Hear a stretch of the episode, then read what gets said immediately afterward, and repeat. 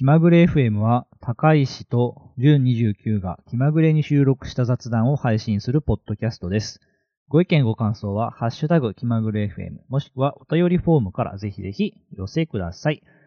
こんにちは、高石です。こんにちは、1219です。よろしくお願いします。よろしくお願いします。今回はエピソード33です。33か。随分来たもんですはね。ここまで続くとは、思ってもみなかったというか。そうですね。いや、なんかもう安定してるな。うん。このままやっていけそう。はい。でですね、えーまあ、最初はちょっと冒頭の雑談として、はい最近見た面白い、えーまとめの話をしたいなと思って、はい。まあ、それが何かというと、えー、トゥギャッターにまとめられた記事なんですけれども、えー、日報くん、注文くん、なぜ社内ツールは〇〇くんという名前を付けられがちなのか、その謎を解明するため、我々調査隊は Amazon の奥へと向かった。というですね、はい。えー、キーワダさんのツイ,、うん。ツイートが元になっている、うん。えーまとめ記事なんですけれども、もう、あるなぁという感想が最初にこうね、出てくるという、えー、まとめでした。そうですね。もうこれを見て自首しましたみたいな人がもう続出した感じですよね。あ、俺だみたいな、そういうね、やつで、ね。いやー、あるんですよねん。そなんですかね、あの感じは。う。ここもね、心当たりあるなぁと思ってですね、あの、過去のスライドとかをちょっとさっき見返してたんですけれども、はいまあ、昔発表したあの資料の中で、えー、こうこういうコンポーネントがこのシステムにありますっていうので、うん。えー二つ、〇〇くん、バツバツくんみたいなね、うん。えー、名前をつけて、まあ、それをこう、イベントで発表しているっていう。普通にやっていましたね。まあ、我々、まあ、あの、もっと同僚なんでね、なんかもう、具体的に、あ、同じく思い浮かべてるものがあるぐらいには、ああるなっていう感じですよね。うん。いやー、そうなんですよね。あれ、まあなんとかくんとかじゃなくても結構、なんだろうな、この固有のユニークな名前をつけずに、うん。具体的はいはいはない機能を名前にするみたいなのはいが。ありがちですよね。いやー、確かに、そうだな。まあ、それ、よ、良さもありますしね。その、何をやるかはいわかるっていうか、初見の人でも、なんかそういうのがあるんだなっていうのがわかりやすいから、うんメリットもわかるし、なんか、そ何々ツールとか何々システムにせずに、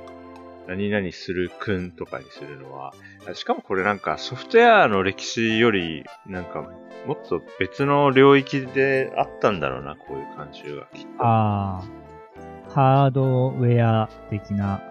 いや、そうそうそうそう。なんとかくん。そうですね。このまとめでも、はいえー車を止めるための、はい。なんかガードみたいなので、止まるくんっていうのがあったり。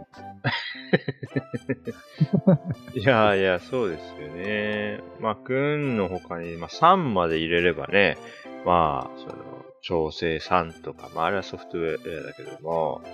なんか、なんかありそうだけどな、なんか小林製薬とかがこの辺得意そうな感じもするし、あとなんか中小企業とかで作られた、うん社長の一存で名前が決まったみたいな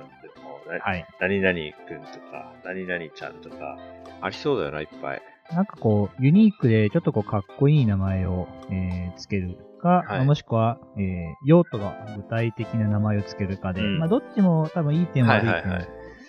あると思うんですよね。はいうん。僕は、あと、思いつくのは、はいうん、どうだろうな。なんか、なんとかくんみたいな、そういう、機能が名前になったものって、なんだろうな、行動を捨てて作り直せやすそうなイメージが僕はありますね。なるほどね。そっか、その、何、何々バージョンみたいなのね、V2 みたいな。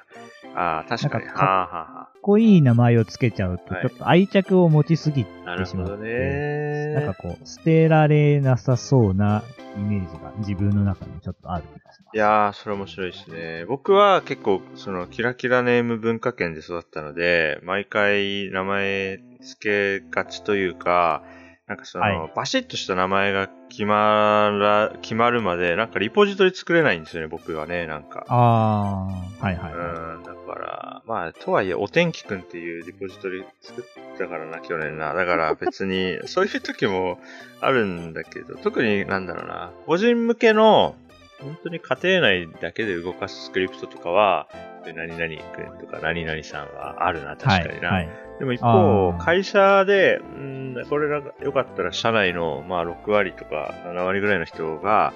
使うかもな、使ってもらえたらいいな、みたいに作るときは、名前付けますね。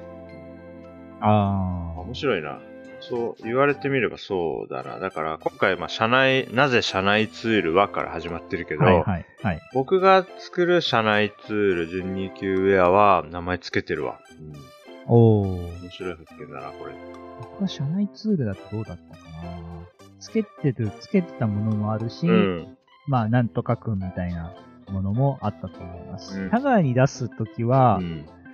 なんか、まあ、あんまりなんとかくんみたいなので、リポジトリは作ってない気がしますね。ああ、なるほど。一応ちゃんと名前、ネーミングはして、はいはいはい、社内向けだったら、まあ、とりあえず、なんとか組んでいくかみたいな、そういうメンタルモデルがあるかもしれない。そう、多分半径があるんでしょうね。ここより小さければ、もう、くんとかさんでいいやっていうのが、それぞれの中にあって、それこそなんかこう OSS として公開するんだったら、ちょっと考えるかみたいなのが、だから、はい許容半径が各個人ごとに多分あるな、これ。で僕の場合はもう家庭内とかで、でね、もう10人20人使うんだったらもう名前つけなきゃってことで、僕多分その許容半径が狭いんでしょうね。なるほど。ありそう。それはめっちゃありそうです。うん。面白いね。そうですね。うん。うん、僕の場合は社内の Slack で〇〇くんいうボットにメンションするとか、そういう名前で出すのは苦じゃないと思うけど、うん、まあ、GoGet とか Gem インストールでホゲホゲくんみたいなのをインストールするっていうのはちょっと違和感が ある。なんですかね。そっか。あと僕、その、表記の揺れとかを気にする人間だから、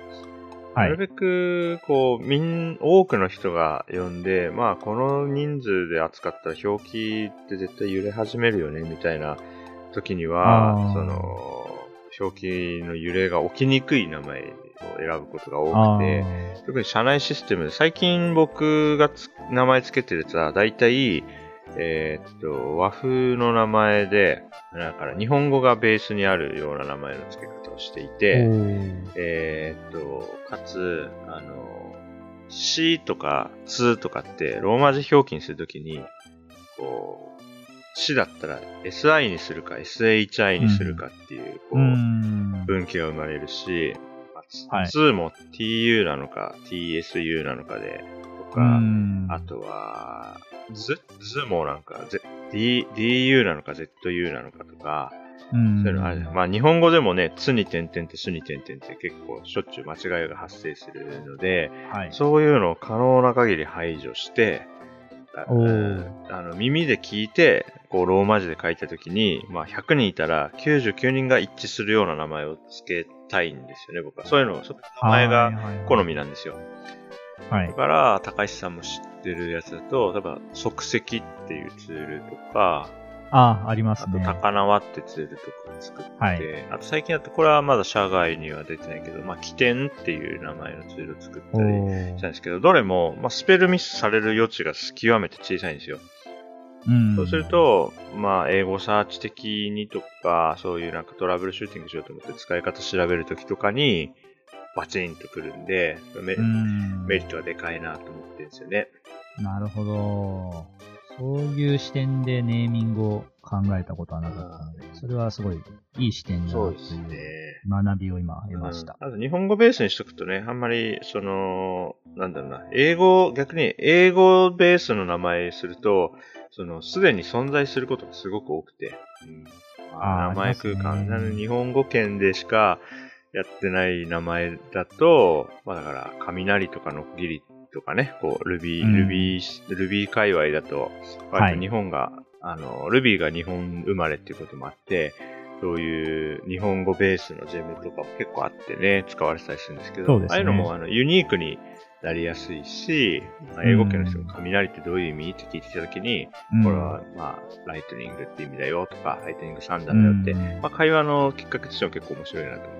ああ、そういう視点もいいですね。そうですね。そう、そうなんすですよ。なんでね、あーだから、くん、くんはね、結構、ひらがな表記と漢字表記がね、なんか人に委ねられると思っていて、ね。はい、はい、はい。だから、そこが、まああんまり数十人とかっていう規模で呼ぶときには、僕は避けたがってんだな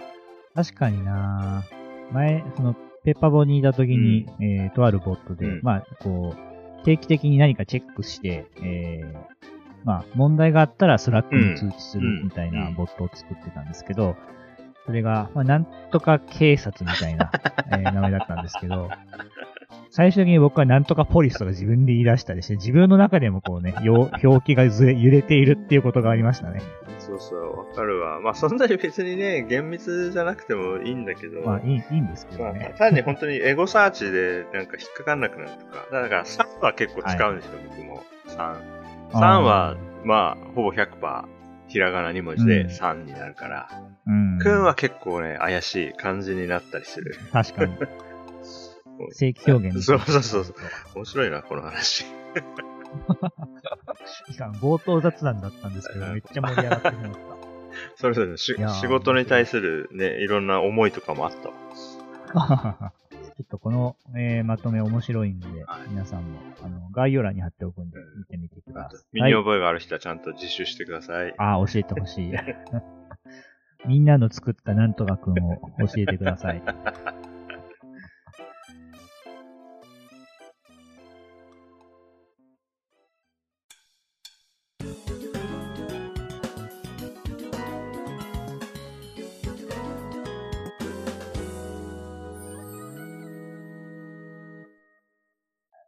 え最近 3D プリンターっていうものを買って、いろんなものを作っているんですけれども、はい。えー最近ね、あの、ヘッドホンを机にかけるヘッドホンフックっていうものを自分で 3D のモデルを作って、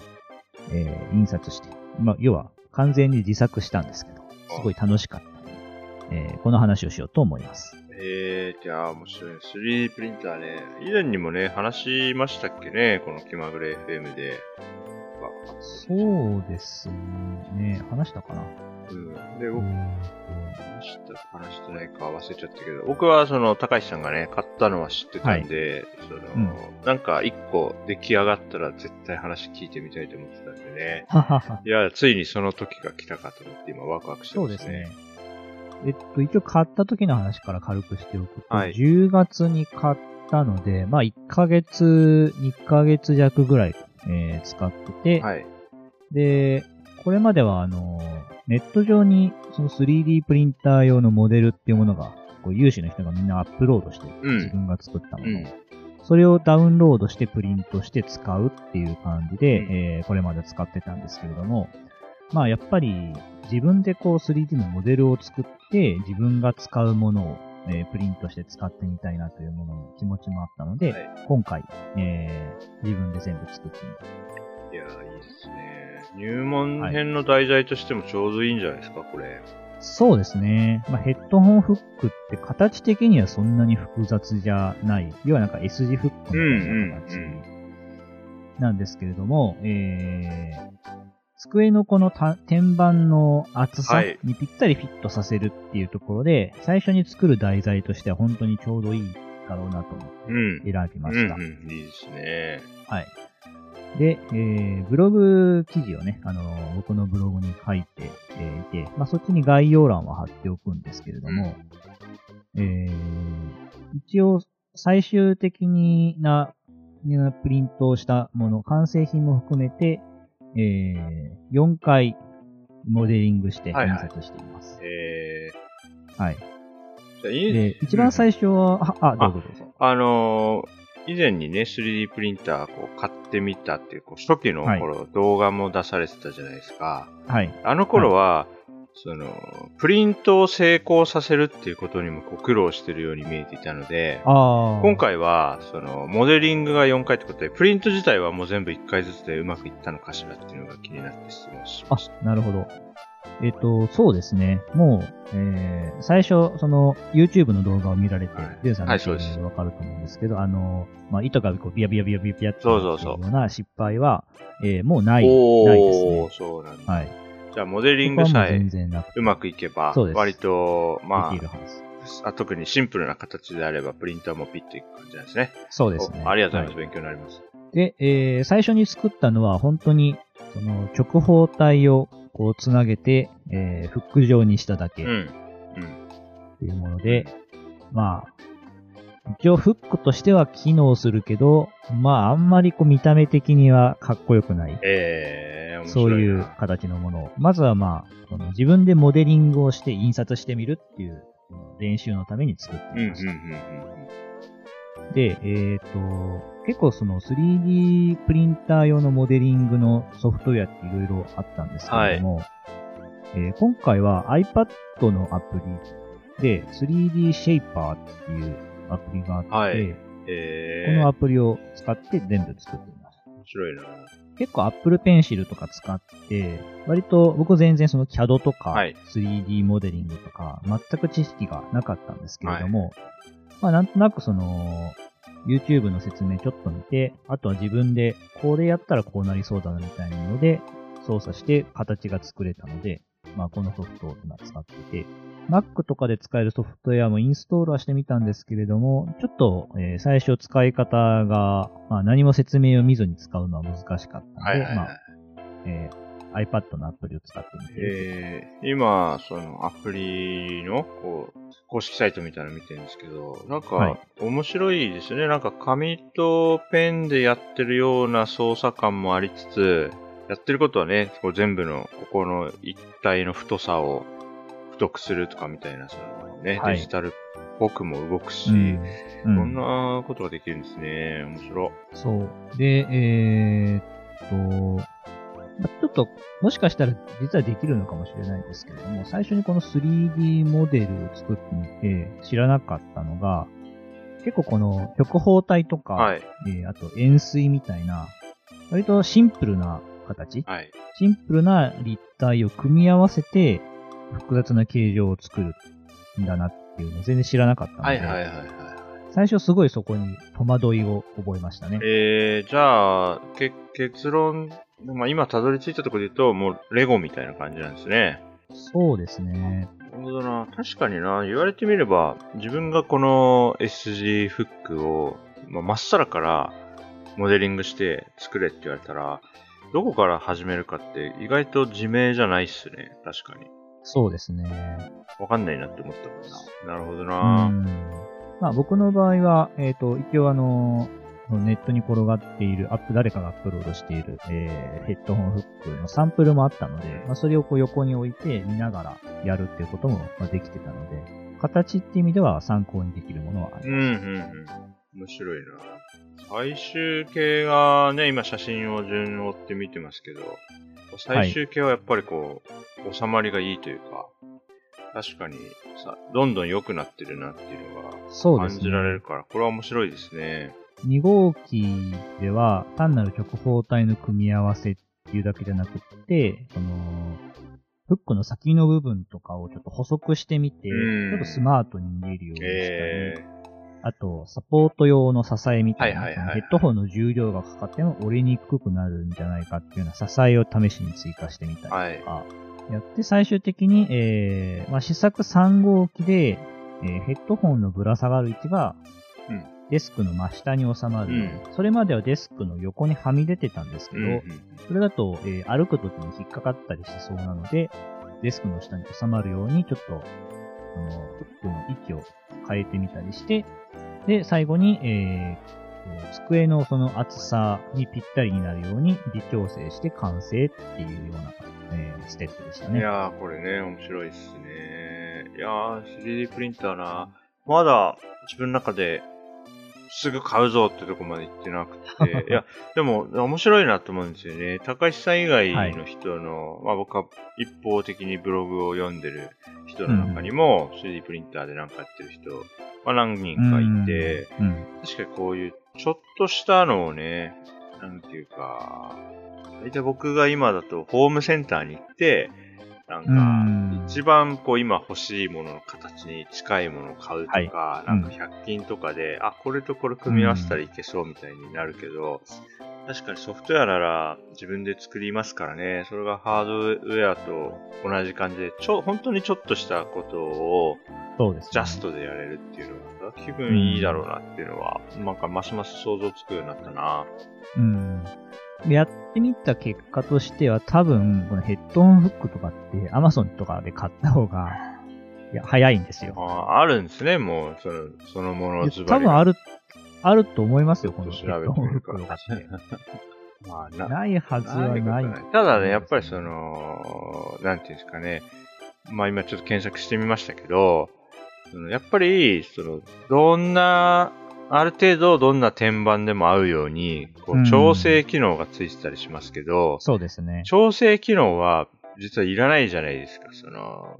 ぴったりのがあればね。うん、はい。そうです。そこはやっぱりいいですよね。うん。多くの人のために、なんかみんながちょっとずつコストを払って、こう、深いっていうか、こう、快適じゃないのを許容してるわけですもんね。こういう一般向け製品はい。はい、そうですね。やっぱり自分用のジャストなやつがあるっていうのは、それはいいよな。そう、そこは確かにいいところ、本当いいところですね。はい、あとは、まあ、その、売ってるものをあえて自分で、その、試行錯誤しながら作るっていうのは、まあ、いわばソフトウェア業界における、まあ、車輪の再発明的な行動ではあるんですが、やっぱりこの自分が使うものを自分のためにその自分で作るっていう行動自体がちょっと楽しい。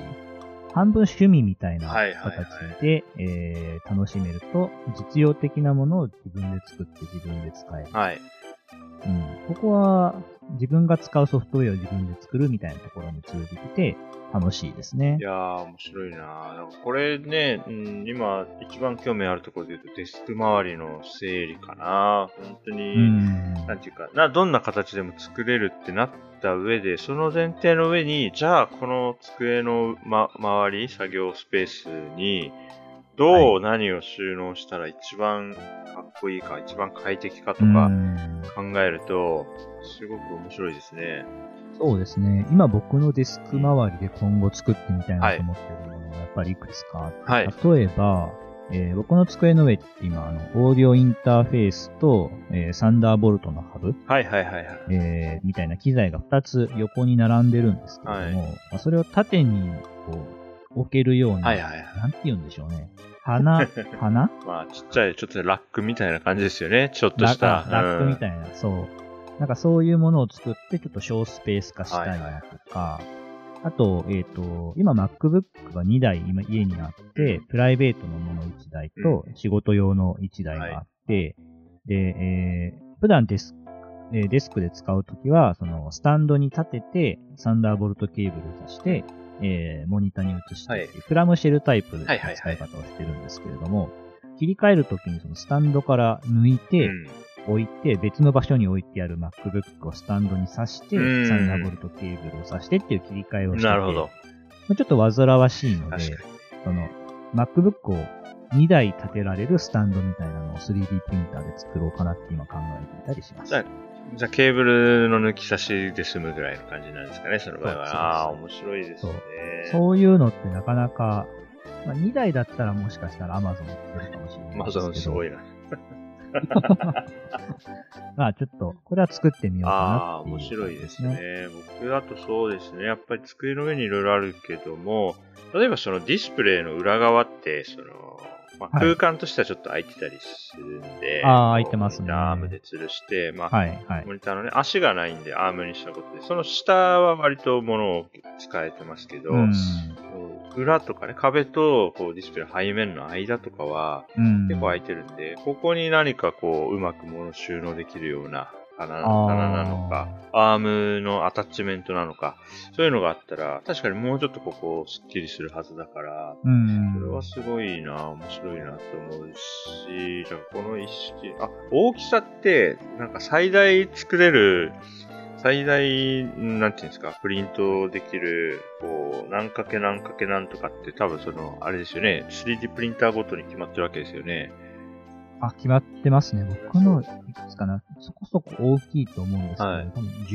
15×15× 高さが20とか。えー、あ、もうちょっとあるかもしれないですけど、なるほど、なるほど。やっぱ制限はありますね。なるほど。じゃあこれ以上大きい何かをしたいと思ったら、まあ、組み合わせるというか、半分、右半分、左半分みたいなデザインすることになるんですよね、きっとね。そうですね。別々のパーツとして印刷して、それを組み合わせるか、うんうんうんもう一つ方法があっはい。て、まあ、3D プリンターによってやっぱり大きいものを印刷できるので、例えば、なんか、貸しラボみたいなところで、はいはいはいはいそういう大きい 3D プリンターが使える場所で、に行って印刷するってことができると思います。いや、でも、家でね、こう、高速に、こう、試行錯誤できる体験をもうしてしまってるわけだから、なかなかこう、行って、プリントして帰ってきて、ああ、ちょっと、1センチあれか、とかって、煩わしい感じはしちゃいますね。その場合も多分部分的に印刷して、検証してあ、最終的な成果物だけ行って印刷するとか。なるほど、なるほど。確かに。そういうプロセスになるの確かにな、そっか。じゃあ、まずはこう、骨子みたいな部分だけ自分のとこで、うん。あの、ね小さいの印刷して、まあなんだったら養生テープとか止めて、こう全体の形とかをあ、見て、す。はい。それなんか、ちょっとな、その、なんか、最終的な成果物とか、そっちで得られる、こう、体験だけじゃなくて、作る過程までセットで今こう想像ししながら喋ってみたら、ちょっとなんか楽しさが分かってきたかもしれない。ああ。工夫するの楽しいですね。面白いな。あんまり、やっぱり、なんかもう、必要なものはもう買ってきてっていう生活が普通になっていくので、はいはいはい。なんかこう、必要なものを作るみたいな体験を、この年になって、はい。楽しいって思思えたのはちょっと意外な。ああ、なるほど、なるほはいど。まあ、それちょっとあるかもしれないですね。その大量生産、大量消費みたいなのが、まあ、少し、まあちょっとずつ見直されているというか、もうすでにそういうんじゃないっていう価値観に移行してる人もいるし、うん、まあその、はい環境保全とかって文脈でもね、さっきのその天板の厚さの調整機能とかも、別にないならないでね、みんなそれぞれ自分に合ったものを作れるんだったら、ああいうのを大量に作る必要はないわけですから、えー面白いし、あとは、まあその、こう、プラスチックとかだとね、あの、3D プリンターでそういうのを作れるのは、あの、割と近代の体験だと思いますけど、あの、大工さんとかね、木で何かを作るとかは、古くからやってきたわけですもんね、人々はね。えーあったものを作るっていうのは。そのげそううん原点回帰感もあるし、いやなんか、うんあとは愛着を持ってね、使うっていうのは、なんかいい、豊かな体験に思えるな。今後、3D プリンターをどんどん活用して、生活がどう変わるのかっていう、そ、そこに非常に興味がうん、うんあっ、てうん。、楽しみなところですね。特に来年以降とか。やばいな。これもまたな、結構僕、